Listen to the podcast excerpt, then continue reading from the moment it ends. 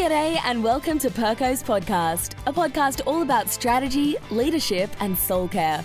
We're here to help you obtain your personal, professional, and spiritual goals without losing your soul.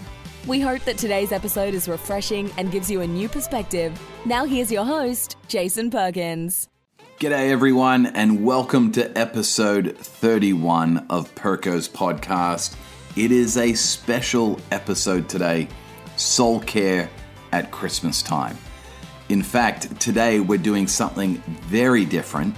I won't be interviewing a guest. In fact, a previous guest of the podcast, my good friend Duncan Banks, all the way from London, England, who was my guest on episode four of the podcast when we first began he is taking the host seat today and he's going to be asking me some questions about how do we care for our soul during one of the busiest and maybe even most stressful times of the year, which is Christmas. So, I'm super excited because Duncan is a lot of fun and although he does ask me a number of questions throughout the conversation, Duncan actually shares some of his own personal insights and his own personal experiences from years of being a leader and having to care for his soul over the holiday season. So, I think you're actually going to learn just as much from Duncan as you might be able to glean from my answers to his questions. But we also have some real fun along the way. So I hope you enjoy this episode. Hey, if you're brand new to the podcast, I just want to encourage you to head over to my website if you haven't already done so, so that you can sign up for our regular emails that we send out. My website is jasonperkoperkins.com, and you can sign up for our email newsletter right there. We love sending out information to help you care for your soul, but also notifications to let you know when we've released a brand new podcast. Well, without any further ado, I want to wish you a Merry Christmas and a Happy New Year and let you know that to prepare you for the new year, I have a special episode of the podcast coming out right after Christmas with my good friend Sadara. Sadara was on the podcast early on as well, episode 7. And in this episode, to prepare for the new year, I actually walk Sadara through a tool that helps leaders to create what's referred to as a life manifesto or maybe a dashboard for life. It was like a live coaching call with Sid, and it is a great way to help you focus on who you want to become in the new year and less on what you need to get done. So many of us in the new year, we set goals where we're focused on what we want to get done, but this particular tool helps you to focus on who you want to become. I love how Craig Groeschel describes it. He says it this way focus on the who, not the do. So be on the lookout for that episode releasing right before the new year. And let me know if you would like some help working on your own life manifesto for the new year. I'd love to be able to help you out with that. The best way to connect with me is through the link in my Instagram bio. Again, my Insta handle is at Jason Perko Perkins and I'd love to help you discover who you want to become in the new year. Well, without any further ado, here is my conversation Soul Care for the Holidays with my good friend, Duncan Banks. Enjoy. Merry Christmas, Duncan. Welcome to Perko's podcast. So good to see you, mate. I love hey. Love hanging out with you, mate. And this is a special edition of the podcast. I'm, I'm stoked about what we're about to do. How are you doing, though, before we dive in? How's things going in the UK preparing for Christmas? Mate, we're just deciding how early is it or is it good enough to put the tree up now? I mean, it's actually, you know, it's, it's, it's, a difficult decision to make. You know, should you, is it, when do you, when do you put your tree up? So in our family, it's all very, it's all very Christmassy, but we're not sure whether we're going too early with the Christmas tree and the decorations. Yeah, well, we we've always gauged it, Duncan. I say always. My wife and I have been married for 22 years. This month, actually, we're celebrating oh, wow. 22 years, and um, we've spent many of those years, 17, 18 of those years, living in the United States, and they celebrate this thing called Thanksgiving. So, as dual citizens, we still celebrate, even though we live in Australia now. We celebrate Thanksgiving, and that's always been the marker for us. Thanksgiving is at the end of November and my wife would always hold out until after Thanksgiving to put up the Christmas decorations. So around the 1st of December, basically, or late November is when Christmas decorations go up in our place. So that's it's got it's got to be December. Say yeah, that again. It's got, it's got, to be December. If it doesn't come in, you know, you can't put your decorations up before December. You've got yeah. to put it up in the month of Christmas. I know for my mum when I was growing up, she was always panicky about um, making sure food was cooked properly so you could never you could never stab a carrot. She would cook it so all the goodness would come out into the water. So she, it would just be mush, you know, because she thought you had to cook everything. So she, her her cue for starting Christmas dinner was was basically Halloween. You know, Halloween. That's when she, yeah. okay. That's when she that's when she would put the Brussels sprouts on ready for Christmas yeah. Day. You know, it's, it's yeah, yeah. crazy, really. Well, Duncan, we're hey, doing something special, mate. You are taking over the podcast. This is unusual. I normally interview guests, including you. You were on the podcast at the very beginning, one of the early episodes. Um, but today, Duncan, you are the host, and you're going to be asking me some questions, I believe, around soul care and the holidays because we're getting ready for Christmas. So fire away, mate. It is over to you. Do whatever you like. Oh, thanks, Jace. I'm so excited about this. I really am. I've been I've been looking forward to it for ages. I've been telling all my friends about the fact that I'm getting to actually ask questions of Jason. I mean, he spends all his time on Perko's podcast, you know, picking away at other people and asking them the tough questions. And I've seen some of the guests who push back from the microphone and think, oh man, that's a tough question. Well, I'm hoping I can ask you those questions. Because I know for those of us, especially those of us in church leadership, uh, time off over Christmas from work can often be time off from reality and time off from our relationship with the Father as well. So um, so I'm really interested to know how you navigate Christmas. But before I get into that, give it paint a picture. I mean, I've got this idea of you and Kristen and the kids. I've got this idea of kind of like a Hollywood um, schmaltzy movie scene for you at Christmas. What's what's the Perkins traditions when it comes to Christmas? Paint me a picture of um, a traditional Perkins uh, Christmas. So for us, Duncan, it starts on Christmas Eve we um we're big fans of celebrating Christmas in a big way beginning on Christmas Eve. So we always every year we do Chinese takeout for nice. Christmas Eve dinner. And we oftentimes have a lot of people over. In fact, when I was in full time uh, leadership role at a church, we would have our entire staff over after multiple services leading up to Christmas. We'd have sometimes five or six services on Christmas Eve uh, sometimes even Christmas Adam, as we called it, because it, Adam came before Eve. So the 20th, 24th. And so we'd wrap up on Christmas Eve, one of the final services, all head to our place, eat Chinese takeout, and uh, open at least one present on Christmas Eve. That's pretty traditional for us. And then Christmas morning, big brunch is kind of our go to. I have a pair of flannel pajamas, Duncan, that I've worn for probably nearly 20 years now they only come out on Christmas morning, and I wear those um, to read the Christmas story, open the presents with the kids. Um, but here in Australia now, one of our new traditions is we head to the beach uh, because it's so warm at Christmas time.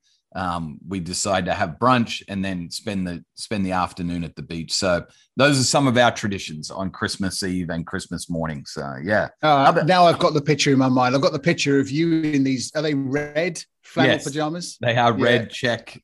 Yeah, I thought so. Yeah, and if they're if you've been wearing them every year for 20 years, they're about ready for a wash, I would imagine now, Jason.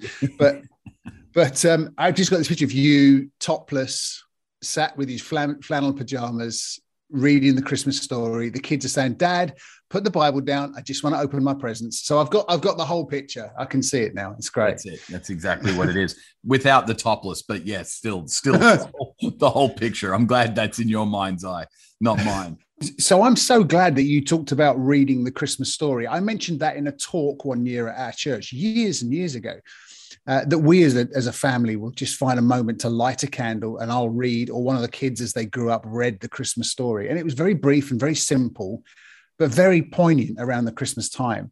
And uh, I was amazed at how many people, even today, will still say that's become part of our family tradition. Yeah. Just a simple little way of making sure Jesus stays front row center in the in the celebration. So sure, we, we love the tinsel and the and the unwrapping of the presents and the mulled wine and the mince pies. Of course, we love all that. But and it's really hard sometimes to find a way of keeping your eyes fixed on the savior but that reading of the story the family get together the television screen goes off and it just feels real. So i'm so glad you you talked about that. It's fantastic. Hey jason i've got a bunch of questions i want to ask you. I know because I've known you now for three or four years and I'm an avid listener of the podcast, I know that you've managed to weave some rhythms into your life to help you with soul care. Otherwise, caring for your soul gets neglected unless you get disciplined, unless you build some rhythms into your life. And you've talked about those on the podcast before. But in my experience in church leadership and in life in general, like I said before, time off at Christmas can feel like time off from God Mm. So, so when you know there's endless rounds of parties to go to, uh, how do you keep your soul care routines going? I mean, the family are around, people are staying up late, getting up early, sleeping in different parts of the house. They're all you know, sleep in the lounge. And how do you find space and find time to keep your routines going? Yeah. Well, Duncan, I think there's a couple of things that are really important. I think the first thing that I would say, especially to those that are in church leadership or in some sort of vocational ministry, your relationship with God prior to the to the Christmas season has to be separated from the work that you do at the church. So if you're if you're only spending time with Jesus in preparation for a message that you have to preach or a staff meeting that you have to lead or if your time with Jesus is always connected to something you're doing vocationally, that's going to be problematic not just in the Christmas season, but long term in every season. I think that you've got to separate those two things. And I know for me, Duncan, for many years in ministry, my time with Jesus outside of what I was doing vocationally was incredibly limited.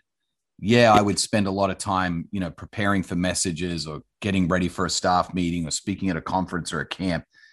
But outside of that, my time with Jesus was incredibly limited and I just had it completely out of whack where my doing for Jesus was far outpacing my being with Jesus. And ultimately, that led me to really hitting a wall when it came to my relationship with God because I, I wasn't allowing all that I was doing for Jesus to flow out of my being with him. So I would just say, first off, Duncan, you got to separate those two things. And that that goes for people that are in vocational ministry, maybe not as as primary for people that are not in vocational ministry. So that yeah, that, hang on, let's back the truck up a bit here because there's a there's an ouch here. What I do for Jesus oftentimes trumps just being with Jesus. That's mm. kind of what you said. And, and I think as you say that, whether you're in full time church ministry or you volunteer at your local church, I'm telling you that that's an ouch right there. Because yeah. oftentimes we feel like you know, I do so much for the church. I do so much for Jesus. You know, I've got God and church around me all the time. And, uh, and and and it's almost as if God is leaning over the balcony of heaven, saying, "You're my precious child. I just want to hang with you. You don't have to do anything. That's it. Can, can you put the stuff down? Can we just walk on the beach? Can we just yeah. talk?" Yeah. And so, um, yeah, so I, I, I think Christmas is a wonderful time to, rather than seeing it as a time off, but a time on to rebuild and reframe and refresh this vibrant relationship with, yeah. with God. So how do you keep the routines going that you have yeah. through the rest of the year?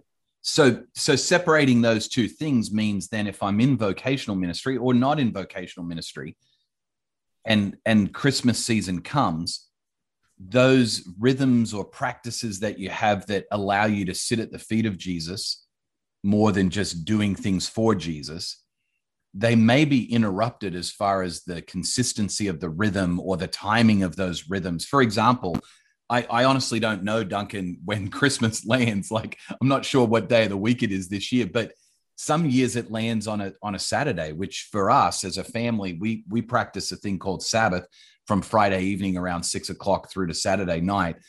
And, and so, you know, sometimes your Sabbath rhythm will be maybe uh, conflicted because people coming into town and you've got to host people and all of a sudden it's not as restful. So here's what i would say is not just sabbath rhythm but other rhythms in general. I would encourage you to be flexible with those but not abandon them.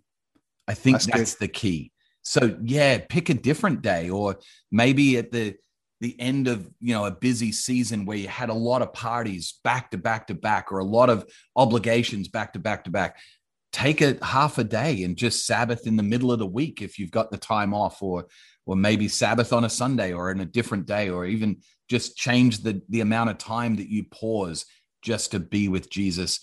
Um, maybe you can't do an entire 24 hours. Maybe you can only do eight hours or 12 hours or something but my my encouragement would be be flexible, but don't abandon them. And I think, you know, Duncan, so oftentimes I would come back after the Christmas season back to work. And you know, the old adage, like I've been on holidays, but I need a holiday from my holiday. like that's that's how I would come back at the beginning of maybe a ministry year in January because I had abandoned my rhythms instead of being flexible with them. And so I just yeah, I would highly encourage people be flexible, but don't abandon your rhythms over this season. So let me ask you, because again, this is just a personal question. I mean, if anyone listens to this, great, but this feels like me talking to my mate and wanting to learn. But you talked about sitting at the feet of Jesus, and my mind goes straight to the whole Mary and Martha story. You know, one was busy, one sat at the. Can you imagine can you just imagine for a moment what it must have been like to sit around his feet and to look up into his eyes mm. and to hmm. listen to him speak? Wow. Oh, yeah. How, do you do that, Jason Perkins? I want some of that in my life and I struggle to connect in that way. How do you sit at the feet of Jesus, whether it's Christmas, Easter, or anywhere in between? Yeah. I think I've shared this with you before, Duncan. And uh, for those that maybe listen to the podcast, you might have heard this before, but I think God has given us this beautiful thing called an imagination. Yeah. And it's unique to us as human beings. We have this ability to think about our thoughts and we can almost put ourselves outside of the scenario and be able to watch ourselves in like a movie set almost. We have this incredible ability. And so for me, Duncan, one of the things I do and I do this on a regular basis every morning, definitely, but even I pause a couple of times throughout the day as well. Is I pause and I sit and I imagine, I literally imagine, Duncan, in my mind's eye, Jesus sitting with me in the morning. So sometimes that looks like a cup of tea with my Bible or just a cup of tea with my journal. And I just imagine that I'm there to listen to Jesus who has been waiting up all night for me. Or if it's in the middle of the day, I have a I have a pond in my neighborhood that I go to regularly um, throughout the day. I just pause from my work and um, I go sit on a bench down by the pond. And I imagine Jesus sitting on the bench with me. So we have this incredible, incredible ability to imagine. And I know for some people that are listening to this, because this is my story for so many years, that sounds a little bit weird. It sounds mystical. It sounds a bit bizarre. And I would have said five years ago, Duncan, I would have said, man, that guy's, he's kind of lost the plot if he's sitting there on a park bench imagining. But here's the genius of Christmas. This is the genius of Christmas. We are celebrating, Duncan, the moment when God showed how much he loved the world that he left the glories of heaven to be with us. We use that word Emmanuel at Christmas time. We'll probably we'll probably all sing this word Emmanuel at some point in a Christmas carol throughout the season. And it literally means that God is with us. And I think that that is a special special thing that we celebrate at this season, but I think it's one of those things that we can carry with us through every season on any park bench, on any couch, on any dining room table, wherever it is, you can imagine Jesus literally with you because of Christmas. I love that. I mean, you you can imagine that. You know, what would it look like if Jesus was actually with me now, wherever I am? And you know, poor old Rob Bell, I think sometimes get gets a a worse press than he deserves. You know, the author Rob Bell, Yeah. and he has said some things that are right out there, and I don't agree with everything that he says. But when he talked about everything being spiritual, that was a game changer for me because I had compartmentalized God into singing Christian songs, sitting in church for an hour on Sunday morning, going to my small group. That's where God lived and where God showed up. The rest of the time, when I played football or I watched TV or I was intimate with my family and with my wife, God was not involved in those kind of things. But what if everything was spiritual? What if God was everywhere? Yeah. You know, if you went to Jesus and you said to Jesus, How's your spiritual life? Jesus would say, I have no clue what you're talking about because there was no word for spiritual. Everything was spiritual. yes. You know, we cut ch- chop stuff up. So I think, you know, yes, it's important to go to the pond and have ponder time and Yeah. imagine Jesus sat, sat on the bench, but you can do it in traffic. That's it. You can be sat in your car at a stoplight and you can be thinking, Jesus is here with me now. You know, imagine that. Let's have a conversation with him. And the conversation changes, doesn't it? You know, Yeah. it really does. Yeah. Let me just throw this in because this was a game changer. Again, a game changer for me. You know, oh, Jason, this David in the Psalms, in Psalm 27. David says, One thing I want from you, God. Mhm. I'm sorry, this sounds a bit more like the Banksy podcast than the Perkins No, no, no, podcast. it's good. Just one thing, I, and if you know, if you had a chance to ask God for one thing, you know, and David said, the one thing I want is I just want to be in your house Yeah. because if I hang around your house, I'll get to see how beautiful you are. Yeah. And you know as well as I know that, w- that David, just like you and me, had a hundred questions he wanted to ask God for answers, but he said, "No, no, forget the questions. I just want to be with you." Yeah. And then five chapters later, in in in Psalm thirty-two, God says, "All right, I will direct your path, and this is how I'm going to do it by keeping my loving eye on you." Yeah. So God will direct us, and He does it by. So if God di- will direct your life by keeping His eye on you, you better be seeking His face. Yes. Yes. And I've spent too long, Jason.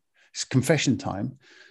Wow, I've spent too long seeking His hands, yeah. and not yeah. long enough seeking His face. I've been seeking the hand, saying, "Gimme, gimme, gimme. I want answers." Yeah. And God says, "Do you want? Do do you want me for my?" You know, have you got a passion for, for my person, or just do you, want my plan? Do you want my Yeah. answer? Is that all you're interested in?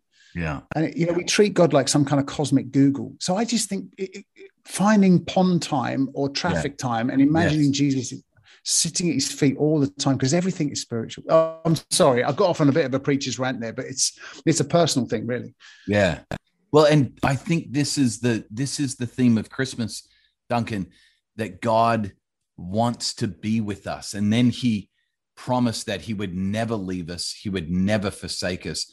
But most of the time, Duncan, I spend many of my waking hours unaware of his presence. It's not that his presence isn't there, he is with me, but I'm just distracted by the things I need to get done or the thing that I want to watch or whatever it is that's distracting me from the awareness of his presence. And I just think that during the holiday season, being flexible, but not abandoning the rhythms that keep bringing you back to that awareness, keep bringing you back to his feet. I think that's the key in the holidays for taking care of your soul. Don't abandon them, but be flexible. Be flexible with them. And, and that's a huge thought, isn't it? I mean, you know, if Star Trek was real and you and I could get beamed up to heaven, you'd think, wow, we'd be so close to God. But actually, God is already with us. We don't need to get beamed up to heaven. There'd be a few less distractions, sure, Yes. But He's already here. We don't need Scotty to beam us up to heaven, you know, Yeah. because that that the God of heaven is with us. That's what Christmas is. I love that. It's great. Hey, listen, I'm going to push this conversation on because the other thing I struggle with at Christmas, and I'd love to get your take on this, is just extended. That sounds awful, doesn't it? This. I hope no one else listens to this that knows me, but it's that extended time with the family. Yeah. You know, I mean, I love my family, but you're suddenly pushed together for days on end. There's no respite, there's no relief. And I don't know what it's like in Australia, but for year after year after year, um, I've got a friend in my church who's a divorce lawyer. And, um, and he says his busiest time is January, February, March. The, the divorce rates, the separation rates go up, you know, because people are forced to be together at Christmas for five or six days and they realize they can't hack it anymore Yeah. you know, had it, uh, you know what it's like. The in-laws are around; they're poking their nose in your business. I can remember my I was on a, a Zoom call like this one Christmas, and my dad, who's 88, he comes in, he literally, he walks in and he's like, "What are you doing here then? What's what's this? What's this for here?" And it was like, Dad, go away. You know, and I had this blazing row with him on a, on a screen over Christmas time. So, I mean, how do you deal with this, you know, this relational when, when, you know, mother in law is telling your missus how to cook the turkey and, you know, oh, I wouldn't do it like that. And, and all the conflict rises. And, oh, you know, how, how do you deal with that? Because that can be a, a distraction and that can be painful and that can last for months beyond Christmas. Yeah. Duncan, I've got I've got horror stories. I've got my own scars from Christmas time when things went poorly because of people's comments about a meal or parenting techniques were different between one set of families and the others and the cousins don't behave. All all the things duncan. We've i've experienced all those things as well. I, I think one of the big keys duncan has been helpful for me is I I have some friends, Barry and Paula Davis, who they use this thing, they use this acronym, they call it FOOIE, which is Family of Origin Impacts Everything. So F O O I E, Family of Origin Impacts Everything. So I've found that my response to things, even around the holidays, oftentimes comes from FOOIE, Family of Origin Impacts Everything. And so I think one of the things that's been helpful for me around Christmas time, especially when we're getting our family of origin oftentimes together again after maybe long periods of not being together, and sometimes we're we're together for extended periods of time. One of the things that's been helpful is being aware of family of origin patterns and trends and things that oftentimes come up. So, how your family of origin handled conflict um, is a big one. Some families of origin, they avoid conflict. And so everyone just walks on eggshells at Christmas time, trying not to upset uncle so and so or grandma so and so. Or sometimes families of origin, they go straight in with conflict. And so they, they want to talk about it, they don't want to avoid it. So I think being aware of your family of origin and how you handled conflict, I think that's a really important thing. And then I've I've found Duncan, and you've you've heard this before that every conflict is a gap between what was expected and what was experienced. And so That's then good. you you end up filling the gap. And you've heard Andy Stanley talk about this. We end up filling the gap between what was expected and what was experienced. So you talk about that that incident with your father. You expected your father not to come into the Zoom call the way that he did and grab the microphone and all the all the things that he did but yet that's what you experienced. And so, what do I fill that gap with? And so, I think clarifying expectations is really, really critical. And I've come across this kind of four step tool that has been helpful for me, Duncan, in clarifying expectations. And the four steps, they're super simple. The first step is just this it's making sure that the expectation is conscious, meaning, are people aware of it? Am I aware of the expectation? Are they aware of the expectation? Are we conscious of that? So that's the first thing. So when it comes to, I'll give you a practical example of that, Duncan. When it comes to the the Christmas meal, is everyone aware of who's bringing what and whose kitchen are we doing it out of and who's going to be involved in the kitchen and who needs to stay out of the kitchen? Do we do we set those expectations ahead of time and are they are they aware of those? Are they a conscious expectation? Did you have a question or did you? No, I was just underlining that. I think, I mean, that that one thing alone is going to resolve so many conflicts, isn't so it? Many. You know, even just to be able to say, "Hey, hey, mom, last year, do you remember we had a bit of a fight because of this, that, and the other?" I've got a brilliant way of making sure we don't do that. Just make sure that we do this instead. I yeah. think just clarifying that expectation is genius, genius. So con- really make good. sure it's conscious. The second thing about an expectation is it's got to be realistic. So you can't you can't say to somebody like, "Hey, we expect you to do the entire meal for 40 people." Like that, that's just not realistic in the size kitchen that you have or the amount of time. So make it realistic. Like, hey, we're all going to pull our weight, but yet Aunt Sally's going to coordinate the whole thing. That's the expectation. We're making it conscious and we're going to make it realistic. And then you've got to actually you've got to actually communicate it, Duncan. This I know it sounds like oh, we've already communicated it because everyone's aware of it. But make sure that it's communicated. And then, Duncan, this fourth one is the one that I've failed at so many times. not just at Christmas time, but in all relationships when it comes to expectation. This is where I have failed. I'll acknowledge this is the point that I didn't drive home. Not only does it need to be conscious, not only does it need to be realistic and spoken, but it's got to be agreed to. Because yes. I can I can text the family and say, "Hey, this is what's happening." And then, you know, we said we were eating at 3:30 and and Uncle Bob doesn't show up until 5 with his family and we're all going like, "Where were you? We sent the text but Uncle Bob never said yes to the 3:30 start. He was at somebody else's house and that's why he showed up at 5 and so unless the expectation is finally agreed upon, it's really not an expectation until you get to that final stage. So those four things, Duncan, have been super helpful for me when it comes to not just Christmas expectations, but expectations in general. Make sure they're conscious, make sure they're realistic, they're spoken, they're communicated, and then they've got to be agreed upon, or it's not a real expectation. That's really helpful. Uh, I'm going to steal that and I'm going to use that and I'm going to put it into my own family this Christmas. Because, like every family, I love being together with them, but especially the, the grandparents, they've got their own little ways. So, uh, you know, let me push you back a little bit to um, to this idea of filling the gap. You know, do you fill it with trust or do you fill it with suspicion? Yeah. How do you? How can you be more positive? Because oftentimes it's about you want people to fit into your way of doing things. How can you build relationships and and look at what other people enjoy and what other people love and say hey grandpa i don't like watching um, world war ii black and white films but i know you do. So on tuesday night we're going to all sit down and watch it. I mean how do you positively feed into um, building relationships and building good things with people Duncan, I think what you're talking about is this idea of exactly what Jesus did that we celebrate at, at Christmas time.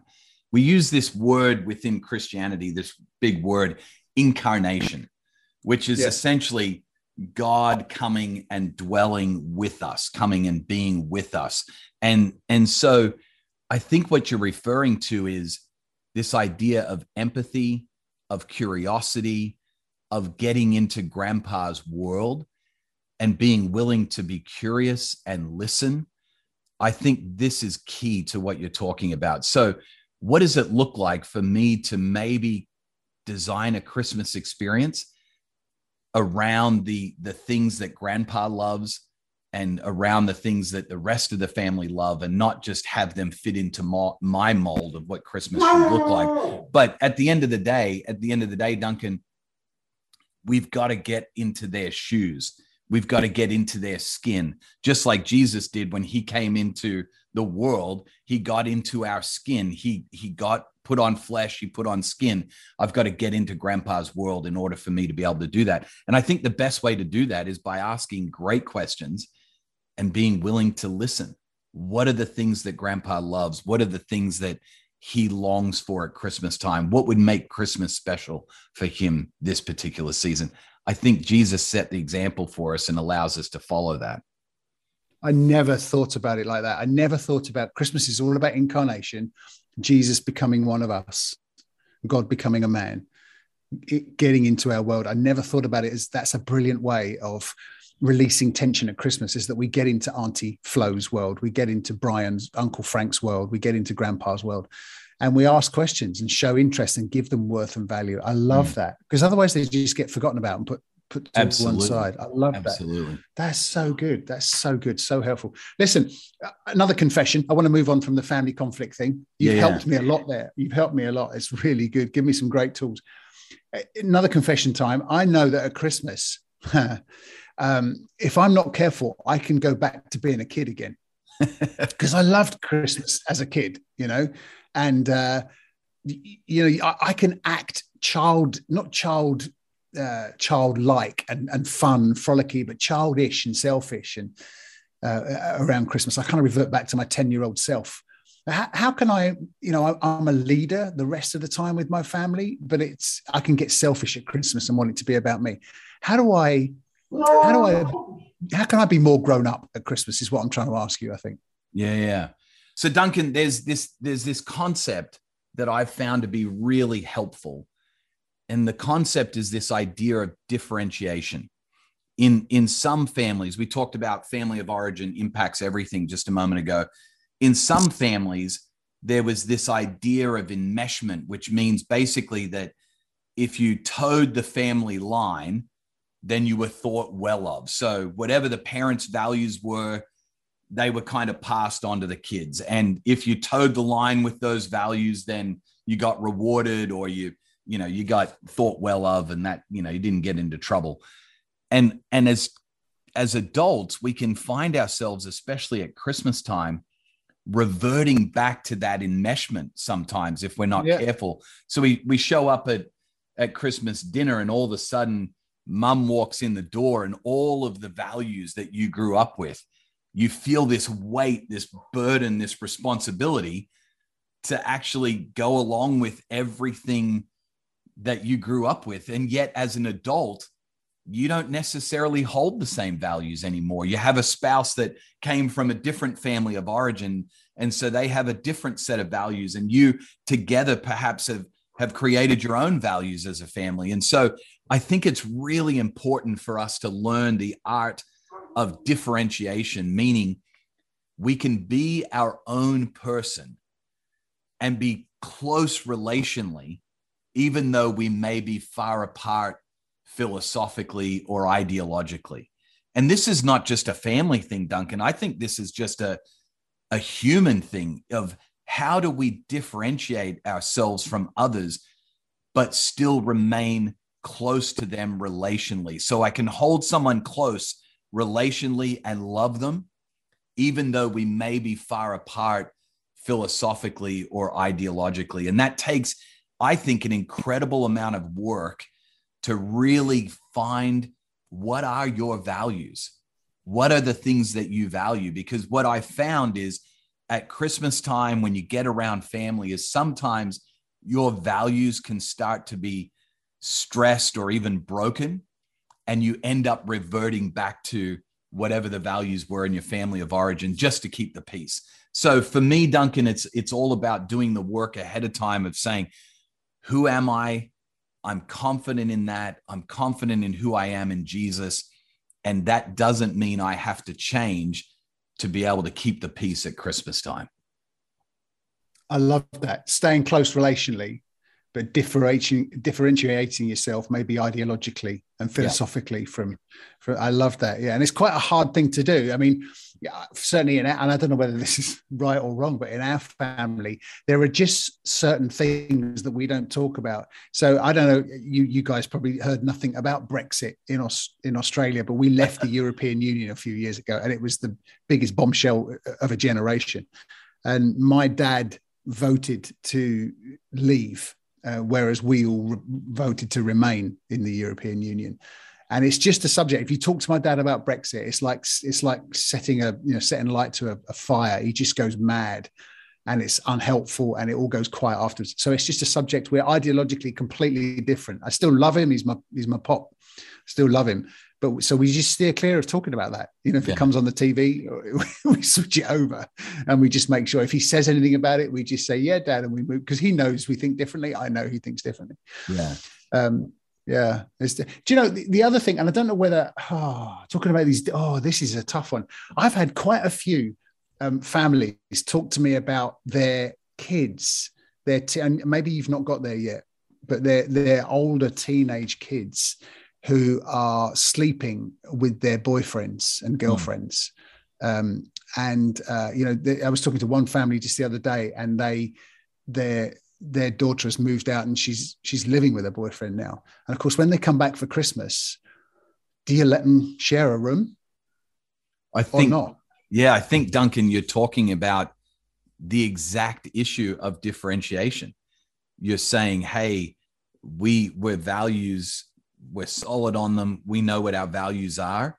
And we're not saying that we're going to impose those on you when you're outside of our home. But when we're in our home, these are our values. But again, Duncan, this goes back to that setting of expectations, clarifying expectations long before the conversation happens in the home, sitting down with that child and letting them know we love you unconditionally. And we want to stay close to you relationally even though ideologically and philosophically we might be far apart on certain issues we are going to stay close relationally. And so i think setting those expectations before they come home is going to be the thing that sets you up for success to be able to say to them hey you know our values. We're not reverting to somebody else's values. We're, we're holding ours but we're also going to hold you close in relationship even though we may be distant ideologically. I do think, too, Duncan, one of the other things that is super helpful, I think it's important for us to really be willing to understand somebody else's point of view without having to push ours on them. If they have no interest in finding out where we're coming from philosophically on a different issue, that's that's up to them. But I think I've learned over the years that when I'm curious, and when I really want to discover and, and even put myself into their shoes, I oftentimes find out that on an issue that I thought I was certain of, I have a completely different perspective when I get to know someone's story and the reason why they think the way they think on certain things. So I think that's a big part of this as well, Duncan, being willing to to listen, to ask questions, to get their perspective, and even being open to change your mind on something that perhaps you held very strong views on. Yeah, yeah, yeah. That's great. I mean, it, it feels like to me it's it's about preferring the relationship to preferring the rules. Yeah, because they absolutely. know what the rules are. Yeah, and if the rules break the relationship, if the rules push the relationship away, you're going to hate yourself forever. Yeah, so absolutely. Uh, yeah, I love that. Hey, listen, um, how do you help people who are lonely at Christmas? And, and I asked that question, and I know it's changing tack a bit, but again, in the UK, we were locked down last Christmas, and yeah. with this Omicron variant, you know, Boris is trying to teach the whole world the Greek alphabet. So we've got to Omicron so far. Yeah. Um, so with this new variant that's around, there's loads of question marks in the UK about when we get to Christmas, are we going to be locked down again? But last Christmas, uh, there were so many stories in our country of of elderly and young uh, single people who were just locked indoors all on their own. Uh, and Christmas, that's a time that's supposed to be about family and supposed mm. to be about friendship and supposed to be about parties and togetherness, became a really lonely, you know, lonely thing. So, how do you not feel alone at Christmas for someone who is going to be on their own at Christmas? How do you not feel alone? You know, Duncan, I know we keep going back to this this theme, but the theme of Christmas is God with us.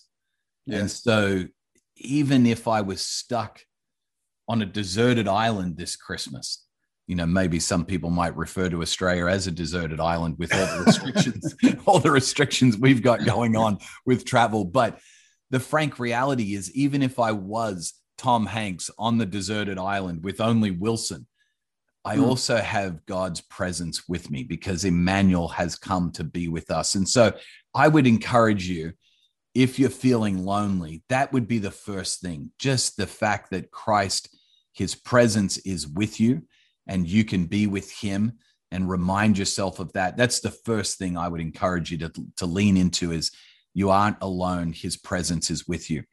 I would encourage you though, Duncan, though, to be creative. You know, our family, my wife and I both have family that are spread all over the world right now China, Vietnam, the US, here in Australia, multiple countries around the world. And we have the power of technology, which has just given us so many creative ways to be able to be together with other people um, at Christmas time. So I would, I would really encourage you to lean in to the creativities of, of the technologies that we have available to you but then the final thing I would encourage people to think about is if you're lonely during this season, what could you do to potentially reach out to other people that are lonely during this season? And together you may find a warmth and a relationship during this season. So, my wife this year has been um, quite, you know, quite not depressed, but quite discouraged around this season because our family are all overseas right now, specifically her family. And um, and so this year she got creative. And so instead of Thanksgiving, we hosted a Friendsgiving. And uh, instead of it being on the Thursday that we would normally celebrate it in the US, we celebrated it on a Saturday and we had about 20 people into our house for a friend's giving this year. And I tell you, it was the most beautiful eight hours, Duncan. We started the meal at three in the afternoon and people didn't leave until 11 o'clock that night. And we literally sat around a table almost the entire time, playing games, laughing, eating food, just having a great time. And although it wasn't family, it definitely filled that loneliness void. And just reaching out to other people who may be feeling lonely during this season might be the very thing that causes you to not feel lonely as you step out of your comfort zone. So I, I would encourage you with that. But then the last thing I would say is for those, Duncan, that are on the listening to the podcast and they're they're not lonely. I think the awareness in your community that there are people this Christmas who need an invitation from you to be a part of whatever it is that you're doing that may not be a family member, but they're in your community and you know that they're isolated or they're not connected. Man, I think what an incredible gift that you could give someone this Christmas just to invite them to come and sit at your table and to be with them during this season where they might feel a little bit isolated and alone. So you may not be feeling lonely, but you may be able to give the gift of of relationship this Christmas to somebody that is. I would encourage you to think about that. That's so helpful, so practical. One last thing, and then I think our time is through. Um, how do you? It's so helpful, this Jason. My mind is is is buzzing.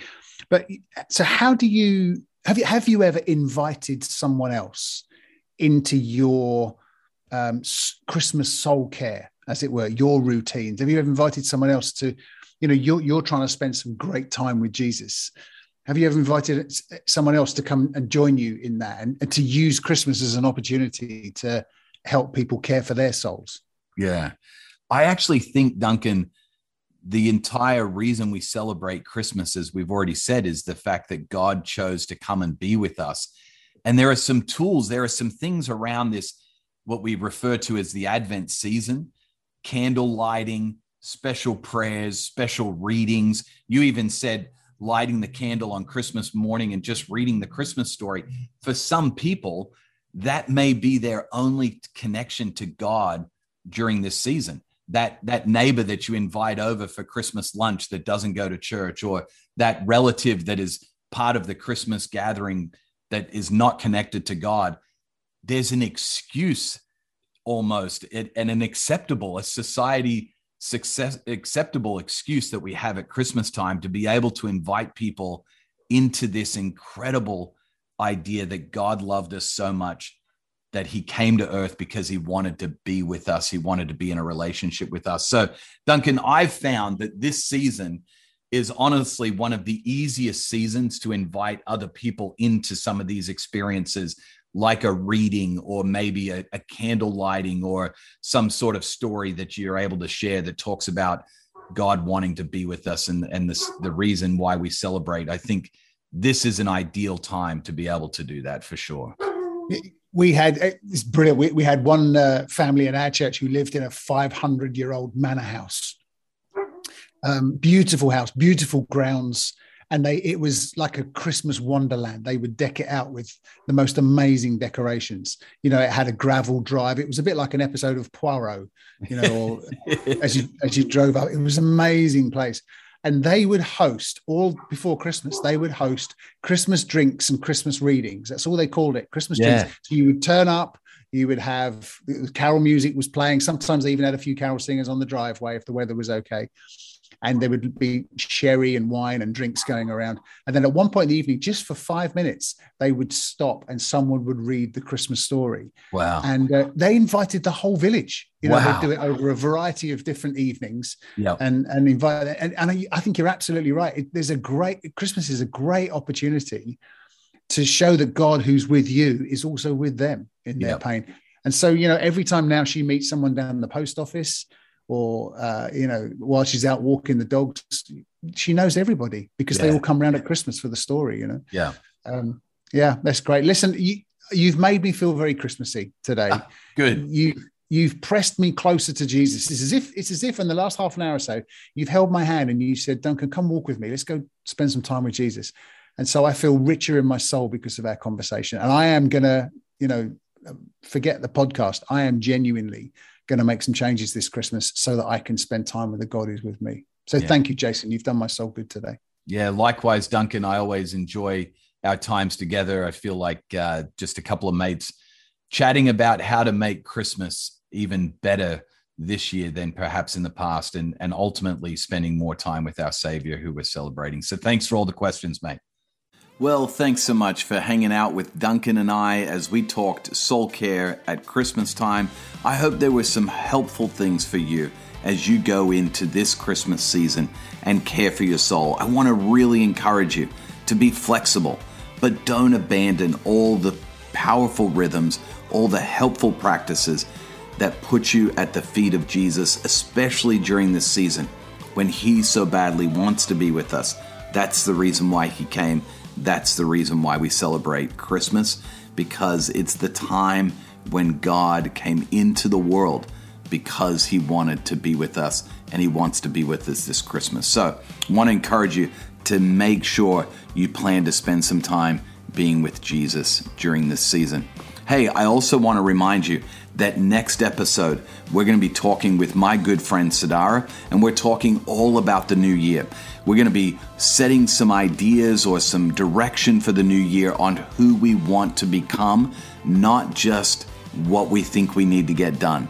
In fact, I want to help you to discover who it is that God wants you to become in the new year and for the rest of your life instead of focusing on what we so often do the goals of what we want to get done.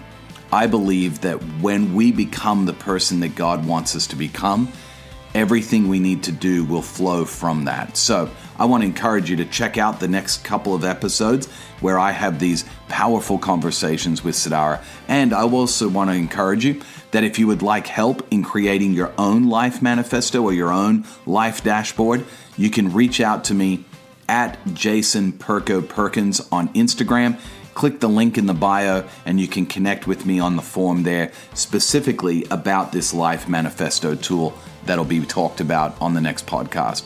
Well, listen, we're so grateful for your time. We love hearing from people that listen to the podcast and find these conversations helpful. So make sure you reach out to us and connect with us during the week. Also, we would love it if you would share these conversations with anybody that you think would find them helpful as well. The best way to do that is probably through your social media platform, or another helpful way to do it is to leave us a rating and review on whatever platform you listen to this episode on. All of those things help us to get the word out about these powerful conversations to as many people as possible. Our dream here at the podcast is super simple. We want to see an entire generation of leaders reach their goals and at the same time hear them say, It is well with my soul. Thank you so much for your time today. I really appreciate it. Merry Christmas to you. I hope you have a wonderful time celebrating Christmas this year. I look forward to connecting with you online this week and next week as we dive into a great conversation about the new year with my friend Sadara. Until then, cheers.